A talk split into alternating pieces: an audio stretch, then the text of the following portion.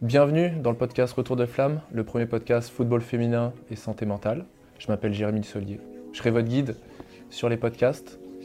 Aujourd'hui, on reçoit Coralie Monguillon, joueuse à l'Olympique de Marseille, et avec elle, on va évoquer la capacité, le mindset nécessaire pour réussir au niveau alors qu'on vient d'un tout petit club et qu'on n'a peut-être pas l'environnement nécessaire pour arriver au plus haut niveau. Je vous laisse découvrir cet épisode, mais avant ça, comme d'habitude, je vais vous demander de faire votre plus grande inspiration et votre plus grande expiration de la journée. Et je vous laisse découvrir ce podcast. Coco Oui. On va rien cacher aux auditeurs. Il y a eu un faux départ, mais c'est bon, on a réussi à, à réguler tout ça. Donc effectivement, Coco, je t'avais posé la question. On avait parlé un petit peu FIFA. Et je t'avais demandé un peu l'équipe que tu prenais à, à FIFA. Et euh, tu m'avais forcément répondu, euh, notamment l'Olympique de Marseille. Et euh, la question que je t'avais posée, c'est est-ce qu'aujourd'hui, tu, tu, tu arrives à te dire, ou est-ce que, ou est-ce que en tout cas aujourd'hui, tu te dis que tu as réalisé ton rêve? Oui, parfaitement. Euh, c'est comme j'ai toujours supporté l'Olympique de Marseille, bah c'est un rêve. Et moi qui me voyais pas dans le foot, enfin du moins je faisais un autre sport avant. euh, le, enfin je me voyais pas. Quand j'ai commencé en tout cas, de me dire euh, je jouerai à l'Olympique de Marseille. Est-ce que tu as eu la volonté, plus jeune, à un moment donné, de te dire que tu veux en faire ton métier? Ou à aucun moment donné, à aucun moment, pardon, tu t'es dit ça va être mon métier de- d'être footballeuse? Euh, je l'ai réalisé euh, plus quand je suis arrivée au pôle, quand j'ai commencé à, à côtoyer euh, des personnes de haut niveau, un cadre plus professionnel. Parce qu'au début, en fait, j'ai commencé le foot pour bah, diminuer mes douleurs, pour trouver une solution à. Enfin, plus trouver un sport qui me correspondait euh, et qui apaisait mes douleurs. Donc, c'était dans l'optique de profiter, de m'amuser, de me changer les idées, vu que j'avais euh, arrêté mon sport d'avant où je me voyais justement évoluer au haut niveau. Est-ce qu'on peut revenir sur ce, sur ce sport d'avant euh, Que tu nous en dises plus un petit peu, ce que c'était, comment ça s'est passé? Je faisais du karaté, j'ai fait les championnats de France. Ok. Donc c'était... Enfin, on me disait que j'allais atteindre le, le pôle espoir de karaté. Donc euh, forcément, euh, je me dis, euh, j'allais connaître le haut niveau forcément dans un sport. Après lequel, je sais pas. Mais j'ai dû arrêter par des douleurs de hanche. Et mon frère, il a arrêté et il s'est mis au foot et j'ai suivi sa voie en fait. Ok. Et la question, j'ai envie de rentrer directement dans le vif du sujet, c'est qu'aujourd'hui, j'ai énormément de joueuses qui doutent de leur capacité à aller au, haut niveau, étant donné qu'elles viennent d'un petit club. Et aujourd'hui, tu es l'exemple parfait euh, d'une fille qui a réussi à aller au haut niveau. Instinctivement, qu'est-ce qui pour toi t'a permis de garder le cap et d'aller au niveau? Euh, déjà, j'ai des qualités qui font que faut jouer avec. J'ai énormément douté. euh, je me suis dit, mais je suis pas technique. Quand j'ai rencontré des filles de haut niveau où je voyais elles étaient techniques, je, je doutais. Mais au final, on m'a répété que bah, d'autres filles à côté aimeraient avoir mes qualités. Et justement, faut jouer de ça. Faut, faut travailler pour euh, avoir un minimum de, de technique. Mais à côté, euh, ça fait tellement la différence, encore plus chez les filles, que c'est une chance. Et oui, j'ai joué dans un petit club. J'ai quand même, enfin, je suis quand même rentrée au pôle, donc euh, un petit club, mais tu travailles, tu rattrapes le, le retard que que t'as par rapport à d'autres filles, et le but c'est de pas lâcher, de continuer de travailler.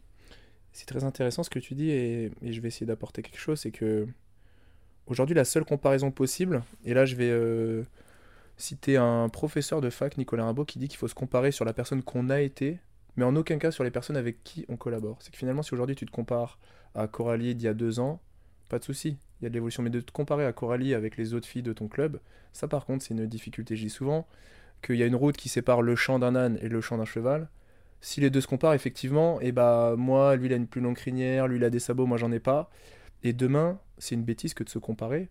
Mais est-ce que toi, t'as quand même euh, ressenti cette comparaison dans tes années un peu plus jeunes, peut-être au pôle, peut-être euh, quand t'es arrivé à Orléans? Est-ce que t'as eu ce côté quand même euh, comparaison avec les autres filles de l'effectif? Oui, moi de mon côté, oui. Des fois, on me disait tu regardes trop et, et tu joues plus pour toi. Et par moments, je prenais pas de plaisir parce que je me dis mais j'aimerais être comme elle. En fait, la technique, ça fait la différence. Et moi, en fait, je négligeais mes qualités. Alors que justement, je dois travailler, je dois être encore meilleure euh, avec ça et jouer avec euh, mes qualités qui font la différence. Et l'heure d'aujourd'hui, euh, dans le haut niveau, ok, une fille technique, enfin, on va, on va dire waouh, oui, mais ça va pas faire tout le temps la différence. Des fois, on va plus rechercher quelqu'un qui, qui va aller plus vite, qui va, sur les premiers appuis, va faire sur les premiers appuis, va faire la différence. Et je me rends compte que c'est vrai. Ok. Et euh, quel a été le... Comment dire? Est-ce que tu as ressenti un jour un, déclic en te disant, il faut que je joue avec mes qualités? Est-ce qu'il s'est passé quelque chose ou quelqu'un t'a parlé où tu t'es dit, mais en fait oui, il faut que j'arrête? Parce que les quelques fois on avait discuté de ça une fois, je que c'était une difficulté pour toi, que finalement on te mette derrière la case euh, Corly, euh, c'est la vitesse. Point. Corly, Mm. vitesse, égale vitesse. Est-ce que il y a eu un déclic ou une forme de maturité? Qu'est-ce qui fait qu'aujourd'hui tu vois les choses un peu différemment? On me l'a répété. Les filles, pareil, elles disaient, mais déjà, on parle de mes cuisses. Elles sont toutes impressionnées. Enfin, moi, je me dis, Pour, pour les auditeurs, est-ce que tu peux. C'est quoi la particularité pour toi de tes cuisses? elles sont, Elles sont quoi? elles sont imposantes. Enfin, on voit, on voit qu'elles sont tracées, que j'ai la chance d'être musclée. Et c'est une génétique qui m'est, qui m'est destinée, en fait. Enfin, tout le monde ne l'a pas. Mhm. Et donc, euh, on me le répétait tout le temps. Et moi, je me disais, ben, dans la vie de tous les jours, c'est pas féminin. Mais pour le foot, oui, c'est c'est quelque chose qui, qui m'aide. Hmm. Et donc on me l'a répété au pôle, même là encore aujourd'hui, hein, euh, mon coach, euh, Corey, c'était quoi ta qualité? Bah la vitesse, donc je joue avec. Hmm. Sauf que moi, euh, je doute toujours. Je me dis, mais j'aimerais être aussi comme les autres. Ok, je vais vite, mais tu peux pas me négliger parce que je suis moins technique que quelqu'un. Hmm. Et ça, des fois, euh, ça a un impact. Même euh, pour moi, euh, quelqu'un va plus vite être intégré dans un club parce qu'elle est technique, elle va, elle va être comme les autres et on va mettre de côté les autres. Enfin, celles qui sont moins techniques. Bien sûr. C'est, euh, j'ai eu ce longtemps ce débat-là et je vais parler un petit peu de, de, de- de mon parcours où, euh, dans, comment dire, dans les expériences présentes que j'ai eues, dans les détections, effectivement, notre œil tout de suite va s'attacher à ces joueurs quand on fait des conservations, quand on doit faire premier à 10 passes, et ben on a ces joueurs-là qui explosent, euh, tu qui sont euh, au-dessus.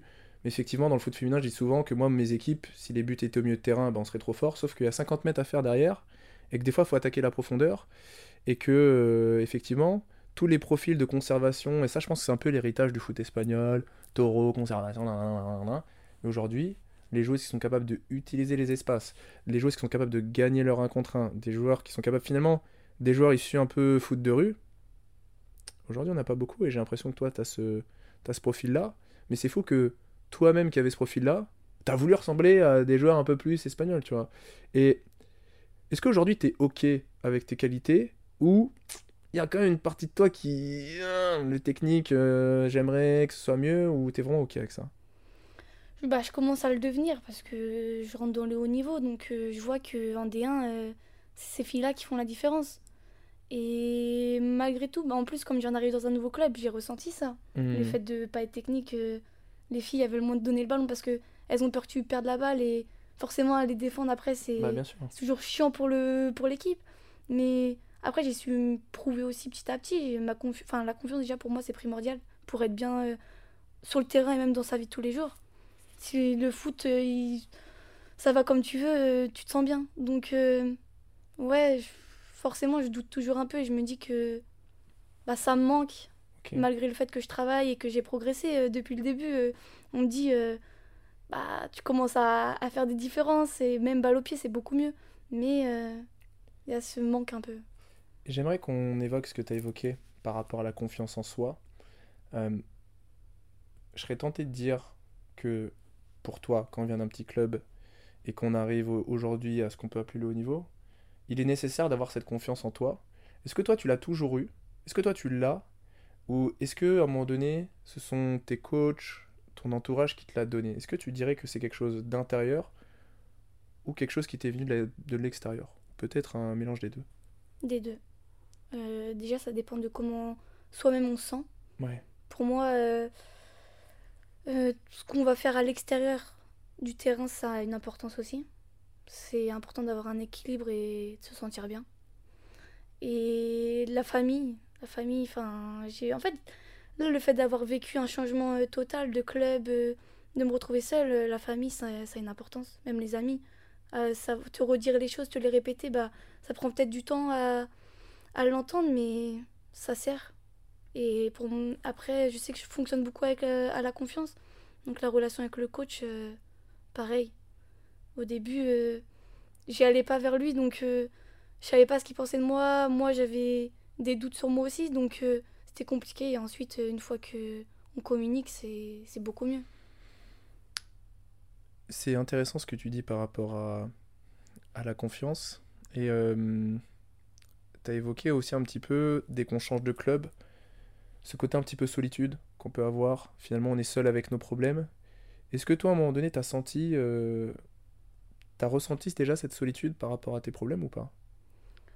Euh, je sais que je parle beaucoup, euh, par exemple, avec mon frère ou ma mère, donc euh, ça aide pour mon- Enfin, c'est important d'avoir quelqu'un qui... sur qui tu peux tout dire. Après, forcément, quand ça va pas, des fois, t'oses pas en parler non plus parce Bien que sûr.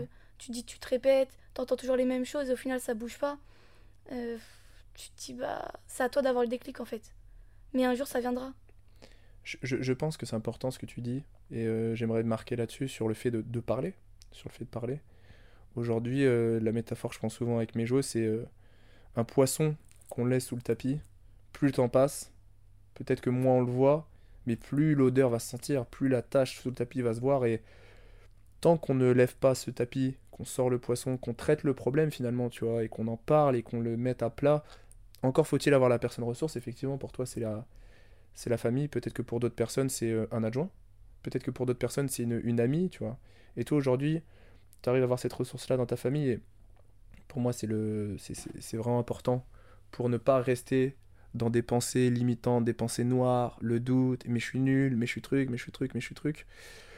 Et j'ai l'impression que, pour moi, ce que tu as dit est, très important. Euh, est-ce que tu arrives à avoir cette ressource? Est-ce qu'il peut arriver qu'on ait cette ressource dans le vestiaire? Est-ce qu'aujourd'hui, peut-être à Orléans, peut-être au pôle, peut-être même quand tu étais à, à Beaune-la-Rolande, est-ce que tu as eu cette, euh, à un moment donné, dans le vestiaire, il y a ce côté, on s'aide les unes entre les autres, ou à l'inverse, ça peut être des fois être un peu hostile? Bah, je sais que par exemple, il y a une fille à l'OM qui est venue me parler en privé. Parce qu'elle voyait que j'étais un peu dans le dur au début. Donc, euh, oui, elle a pris le temps de venir me parler. Et je pense qu'il y a des bonnes personnes qui font que bah, on s'aide malgré tout. Parce qu'on est une équipe, on a un objectif commun. Donc, euh, c'est pas de laisser des filles derrière, derrière nous. On a besoin de tout le monde. Et une saison, on sait comment c'est long. Hmm. Les blessures, on a- donc faut compter sur tout le monde. Donc, faut qu'on s'aide. Euh, après, euh, forcément, le haut niveau, euh, il y a un peu de vice. Une concu va pas faire la même chose qu'une personne qui est à un autre poste. Même si là, la concu, elle a été très très, très gentille aussi. C'est fort ce que tu dis là, de, de quoi là, qu'il y a une, une chose du vestiaire qui est venue te voir, et ça, c'est. Je dis souvent que à un moment donné, il sera aussi temps pour toi d'être cette personne, euh, peut-être, qui va aider quelqu'un qui sera en difficulté. Et euh, j'ai beaucoup. J'ai vécu cette situation souvent dans les clubs où euh, on attend constamment d'être aidé sans nous-mêmes être la personne qui aide, tu vois. Et, et aujourd'hui, c'est très difficile de faire le deuil de la jeune joueuse. Tu vois, on a toujours été la jeune joueuse dans mon club, la jeune joueuse du pôle, Mhm. la jeune joueuse qui aujourd'hui est au niveau, la jeune joueuse d'Orléans, tu vois. Et, et des fois, de faire le deuil de cette petite fille pour devenir la joueuse adulte qui va à un moment donné avoir des responsabilités et devoir parler, ça, je pense que c'est quelque chose de, difficile. Est-ce que toi, tu commences à réfléchir à ça ou dans ta tête, t'es vraiment, voilà, je suis, voilà, pour moi, je suis encore, euh, voilà, je fais partie des jeunes ou tout doucement, ça fait le chemin dans ta tête de dire, bah, bientôt, peut-être que je vais faire partie des joueuses, pas des joueuses cadres, mais des joueuses euh, un petit qui ont, voilà, niveau de maturité dans l'effectif. Non, pour l'instant, je réalise pas. Enfin, en plus, on a un effectif très jeune, Hmm. avec quelques anciennes forcément, parce qu'on a- c'est important d'avoir euh, de l'expérience et de la maturité. Fais leur coco aux anciennes là. Elles seront contentes que tu les appelles les anciennes. Euh, mais pour l'instant, je suis jeune.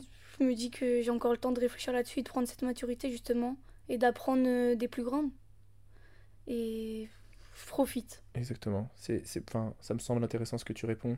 Dans accepter, tu vois, je sais que je ne sais pas, accepter que pour le moment je dois apprendre des autres, apprendre du haut niveau. Le moment viendra pour toi finalement, et d'apprendre du haut niveau pour moi c'est, totalement intéressant. Et euh, j'aimerais rebondir sur euh, peut-être nommer, si tu as la capacité ou pas, mais des filles qui à un moment donné ont été exemples pour toi, tu vois, ou qui ont été inspirantes, peut-être des icônes, des idoles, tu vois, ou des filles où tu t'es dit, moi j'aimerais. euh, j'aimerais ressembler à cette joueuse-là plus tard. Est-ce qu'il y a eu peut-être des joueurs garçons, des joueurs filles où tu t'es dit, ou encore maintenant, des gens avec qui tu joues, ou à la télé, que pour qui t'aimerais ressembler à ces joueurs-là, tu vois? Bah, déjà, les personnes qui ont la bonne hygiène. Euh, Ronaldo, forcément, tout le monde euh, le met au-dessus, mais s'il arrive encore à jouer euh, à son âge, c'est son hygiène qui a fait la différence. Après, moi, j'ai côtoyé aussi des filles qui prennent soin d'elles, qui font des choses avant et après, parce que leur corps leur demande, et elles font cet effort, elles s'écoutent. Donc, euh, si elles font autant de différences euh, et de performances, c'est parce qu'elles savent se gérer. Mais euh, en plus, ça, mon coach il me le répète souvent, je manque de rigueur. Et je, moi, la première, je sors d'une opération et j'ai des douleurs et je fais pas le nécessaire parce que je pense que je suis encore un bébé dans ma tête. Mais comme je le dis, là, j'arrive à faire mes stats et tout, et pourquoi en faire plus si tout va bien? Hmm, Et je sais que pour l'instant, je suis jeune, hmm, donc j'arrive à faire, mais plus tard, euh, ça sûr. se trouve, je serai comme les, les anciennes et comme celles qui me citent où je devrais faire euh, ces choses-là et la flemme, euh, bah, ça fonctionnera plus. Très certain, mais t'es- c'est c'est fou que tu aies conscience de ça. hein. C'est que finalement tu parles de quelque chose dans ta conscience qu'aujourd'hui tu n'arrives pas à, à- modifier, mais, mais tu en as déjà conscience et ça c'est c'est énorme. Et je pense qu'il y a une première euh, valeur inhérente au haut niveau pour moi qui est la discipline aujourd'hui. Mm. Et qu'aujourd'hui à Marseille c'est quelque chose d'important. Est-ce que tu peux nous parler de cette valeur méconnue un petit peu, peut-être pas méconnue, mais que on a envie d'éviter à un moment donné, tu vois, parce que euh, dans notre société, euh, on peut changer de forfait en un clic, on peut presque des fois changer de copain, de copine en quelques clics, on peut changer de tout en très peu de temps. Est-ce qu'aujourd'hui tu peux nous parler de la discipline? Qu'est-ce que c'est la discipline au haut niveau pour toi? Euh, Bah déjà, euh, l'objectif fait que tu vas rester concentré sur euh, tes objectifs. Après, oui, on a des hauts, des bas de, dans notre vie privée. Mm. Sur le foot, on rencontre des, des phases. Enfin, clairement, on n'est pas toujours au top de notre performance. Et le but, c'est de, quand on est dans les moments moins bien, c'est de d'être performant et de travailler pour pas ressentir, enfin, pour pas que ça se ressente euh, dans l'équipe. Hmm. Ok. Le... Comment, a- comment dire? Qu'est-ce qui t'a changé, pour rester sur cette thématique de la discipline, qu'est-ce qui t'a changé à, Marseille? Qu'est-ce que tu as découvert euh, comme euh, aspect du haut niveau qui peut-être dans tes anciennes expériences, euh, pour toi, c'était pas si important que ça? Est-ce qu'il y a des choses peut-être sur la prépa physique, sur les préparations d'avant-match, sur les séances, sur la vidéo? Est-ce qu'il y a des choses vraiment à Marseille où tu t'es dit Ah, ah ouais, là c'est haut niveau? Déjà, on la vidéo. On analyse tout, euh, que ce soit coup de pied arrêté, euh, l'adversaire. S'il y a des joueuses euh, qui sont dangereuses, on va les analyser elles personnellement. Nous, on met des choses en place. D'accord. Et tout le reste, enfin, le staff, il est, il est grand, chacun a sa partie et il gère euh, bah, sa fonction en fait. Et nous, en fait, on n'a rien à penser sauf au foot. On rentre sur le terrain, c'est foot. Et tout, ce- tout ce qui est à l'extérieur, euh, il est géré Il est géré. on, on rencontre un problème, on a besoin d'aide, on a juste à, à appeler, à, à parler en fait, et on trouve toujours une solution. Ok. Donc, tu nous as parlé au début un petit peu du. On a discuté un petit peu du côté passion, du côté rêve. Là, on a discuté un peu de la cette discipline, tu vois, nécessaire. Aujourd'hui, euh, j'aimerais aussi évoquer avec toi le. Comment dire euh, L'aspect euh, de la motivation. Aujourd'hui, je distingue deux motivations, moi. Enfin, on distingue deux motivations. La motivation qui est plutôt intrinsèque, la motivation qui est plutôt extrinsèque. Faire pour mes parents, pour les gens, pour les trucs. Motivation intrinsèque, faire bah, pour moi, pour mes objectifs, pour mes trucs. Je joue pas pour mes parents. Aujourd'hui, pour toi, dans la répartition, tu dirais que tu es plutôt penché vers une motivation que tu qualifierais d'intrinsèque ou plutôt d'extrinsèque? Faire pour rendre la famille fière Faire plutôt pour toi-même te rendre fier Les deux. Les deux, ça a son importance. Bah, déjà, nous-mêmes, euh, se montrer qu'on a les capacités d'eux. Parce que rien que des fois, enfin, en fait, depuis petite, euh, personne croit en nous. Mhm. C'est nous, on fait notre chemin, c'est nous, on prouve aux autres et ça parle en fait. Que tu fasses un truc de bien, bah, ça va venir te parler. Tu fais un truc moins bien, euh, ça va te le reprocher. Et c'est juste prouver aux, aux autres que t'es capable. Et la famille, bah. Mon frère, c'est c'est ma fierté en fait. C'est grâce à lui que j'ai fait du foot. Il a, il a toujours été là-dedans. J'ai toujours joué avec lui étant petite. Donc, euh, je fais pour le rendre fier. Et ma mère aussi, elle a tout donné. Elle m'a toujours Mhm. suivi. Euh, c'est elle qui a pris la décision que je fasse du foot, même si ça a été compliqué au début. Mais euh, elle a tout donné. Elle a fait les allers-retours, rien que pour euh, aller au pôle. Il faut faire les, les une heure de trajet pour monter à Orléans pour que je prenne le train. Euh, fallait m'emmener au match, elle venait me voir, elle restait. Donc, c'est la famille, ça a son importance. Et sans, sans eux, je pense pas qu'on en serait là. Enfin, moi, dans tout- en tout cas, j'en serais pas là. T'é- T'évoques un peu la notion qui me semble clé de, sacrifice, tu vois. Les sacrifices, les gens qu'on emmène aussi dans notre euh, ambition du haut niveau, tu vois. Toi, t'emmènes ta famille qui, qui, qui, paye pour qui ça coûte. Et euh, aujourd'hui, pour toi, c'est, qu'est-ce qui a été pour toi? Est-ce qu'aujourd'hui, il y a un sacrifice qui te vient en tête? Le plus gros sacrifice que tu as dû faire pour finalement rester au haut niveau, tu vois? Qu'est-ce que qu'est-ce que tu as dû t'interdire, peut-être ne devoir plus faire, ou ce qui a été difficile pour toi pour aller au niveau? Est-ce qu'il y a quelque chose qui te vient en tête? Euh, déjà, l'internat. Je me voyais pas partir en internat. D'accord. On m'aurait dit au collège, tu pars en internat. euh, ça se trouve, j'aurais dit non. Le foot, euh, je fais pas ça après. Parce que je me voyais pas, j'étais pas prête. Et au final, euh, me dire, euh, tu rentres au pôle. Je pense que c'est le rêve de beaucoup de filles. Et c'est une expérience. Et je me suis dit, mais tu peux pas refuser ça. Et donc, je me suis lancée. Et au final, bah, il y a des côtés moins bien et des côtés durs, forcément. Mais au final, ça reste des expériences où ça reste gravé. Tu fais des rencontres, tu rencontres des filles footballistiquement euh, elles sont supérieures et t'apprends. Et au final, c'est une expérience à vivre. T'as vécu des, j'ai envie de dire, des, des nuits difficiles, tu vois, des, des moments où, où c'est dur, euh, de solitude, euh, par rapport à l'internat, l'éloignement de la famille, tu vois. Il y a eu des moments où vraiment où, où ça a été difficile? Le plus dur, c'est la période d'hiver. Avant Noël, ça va. Ouais. Parce que tu sais que c'est bientôt la fin, mais janvier, février, c'était les périodes les plus dures. Il fait froid, il y a rien, c'est moche. Hmm. Donc d'aller à l'internat le dimanche soir, bah, sous le froid, euh, pff, tu souffles. Et au final, t'es content après les vacances de, de retrouver tes copines parce que tu crées des liens. Et je pense que nous, notre génération, franchement, on avait un bon groupe, on était soudés entre nous. Donc euh, au final, ça passe vite quand même. Ok.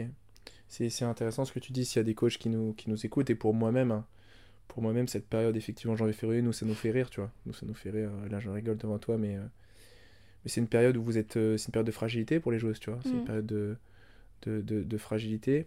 Et euh, j'aimerais zoomer un petit peu pour rester sur cette question de départ qui est le. Comment on fait pour aller au niveau quand peut-être on vient d'un club un peu. Voilà, un peu plus, un peu plus modeste. Euh, est-ce que tu as senti, à un moment donné de ta carrière, euh, là je vais parler d'un peu plus l'aspect euh, maturité psychologique, voire même un petit peu hormonal, le corps qui change, etc. Est-ce que ça, à un moment donné, tous ces sujets un petit un peu tabous, apparition des règles et tout, est-ce que toi, dans ta carrière, c'est quelque chose qui a été très difficile à gérer, ou au contraire, quelque chose qui s'est passé assez naturellement? Euh, bah déjà, enfin, j'avais déjà la douleur à la hanche à gérer. Ça, ça a pris des années Ok. à trouver la cause, quoi faire, comment faire. Donc déjà, les années de pôle, euh, c'était très compliqué. euh. Ok. Il y a des fois, par moments, je finissais pas les séances. Je faisais un taureau où fallait défendre euh, un trois quarts, je pouvais pas. Ouais. C'était trop douloureux et donc ça, ça met pas mal de doutes. Après, euh, les règles euh, chez les filles, c'est c'est compliqué. Je sais que encore aujourd'hui, euh, j'ai cette discussion avec les coachs et là-dessus, pareil, c'est très professionnel. euh, on travaille avec les GPS et ils nous demandent tout le temps nos règles, on a un suivi. Il y a des choses qui sont mises en place, par exemple, quelqu'un qui a ses règles, elle va faire du vélo, elle va vraiment se préchauffer avant parce que on est plus fragile pendant ces périodes. Mais moi, j'ai mis un implant donc euh, quand j'étais à Orléans, sauf qu'il n'a pas fonctionné. J'avais mes règles tous les jours, donc euh, ça va, j'ai pas eu de blessure trop importante, mais euh, là, j'essaie de trouver une solution. Bah, après, j'ai pris la pilule. C'est moi, je l'ai déclenché quand, par exemple, on avait une semaine internationale ou. Sauf que les coachs, ils sont pas pour. Bien sûr. Donc euh, là, j'ai j'ai changé. Je vais prendre une pilule en continu pour couper mes règles. Parce que je suis une fille qui souffre énormément. Euh, j'ai mal aux hanches, j'ai mal au ventre. Et j'ai pas envie de... que ça m'impacte dans le foot. t'ouvres un, un espace qui est, tu vois, qui est très authentique et, et finalement c'est un sujet que, c'est un sujet tu peux taper. euh, je pense qu'il y a des joueuses qui au fin fond de leur lit tapent sur Google euh, comment faire football, euh, tu vois. Et aujourd'hui, toi d'être capable de parler de ça, je pense que tu aides, tu vois, tu vas aider beaucoup de, filles. Et aujourd'hui, j'ai envie de mettre en avant également ton club qui prend ça en compte, tu vois, qui prend ça en compte dans l'organisation de la charge d'entraînement. Et aujourd'hui, c'est difficile de fermer les yeux sur euh, l'impact que ça peut avoir pour une joueuse euh, dans, son rendement, l'étape de son cycle, c'est primordial. Et, et aujourd'hui, euh, aujourd'hui, toi, c'est ok d'en parler avec le staff de ça, ou c'est encore difficile, ou à l'inverse, t'aimerais qu'on en parle plus? Comment tu te situes par rapport à ça, dans le lien entre ça et l'entraînement? Bah Déjà, pour moi, faut pas, faut pas avoir honte. C'est naturel, c'est comme ça, c'est les filles. Mmh. C'est parce que j'entends qu'il y a des filles, par exemple, quand elles vont acheter des serviettes hygiéniques, elles sont gênées, mais c'est mmh. normal, vaut mieux ça mmh. que rien mettre, quoi. Bien sûr. Donc, euh, non, ça a tellement une importance sur le corps et la performance qu'il faut en parler. Si euh, une fille, elle arrive à gérer euh, en les ayant tous les mois sans rien prendre, bah tant mieux. Mais en tout cas, le haut niveau, c'est faisable même avec les règles. Sa solution et on fait comme on veut tant que ça fonctionne, quoi. Il faut il faut faire un zoom là-dessus, sur ce côté chaque solution à chaque personne, tu vois. Aujourd'hui, ta solution n'est pas la solution que doivent prendre toutes les joueuses. Euh, c'est chacun comment aujourd'hui je vis avec ça, comment je performe avec ça, et aujourd'hui comment je peux faire pour faire au mieux pour moi, pour mon corps, en communication avec le staff. Je pense que c'est aussi à nous, staff, de faire le premier pas, tu vois, de permettre d'ouvrir un espace pour... moi, j'ai connu des applications où il y avait un suivi de ça, j'ai connu les logiciels de suivi de charge, euh, euh, je vais pas les citer, tu vois, mais euh, les applications de suivi de charge où, où les joueuses pouvaient rentrer, d'autres où on peut pas rentrer, donc c'est c'est assez, c'est assez compliqué. Moi, ce que je préconise aussi, c'est d'avoir une forme de, de, proximité avec les joueuses pour être capable de d'identifier quand elles n'ont pas envie d'en parler ou d'être une oreille attentive pour être capable d'entendre quand la joueuse va dire bah, écoute aujourd'hui moi je peux pas tu vois. Mm. et ça je pense que c'est quelque chose de d'important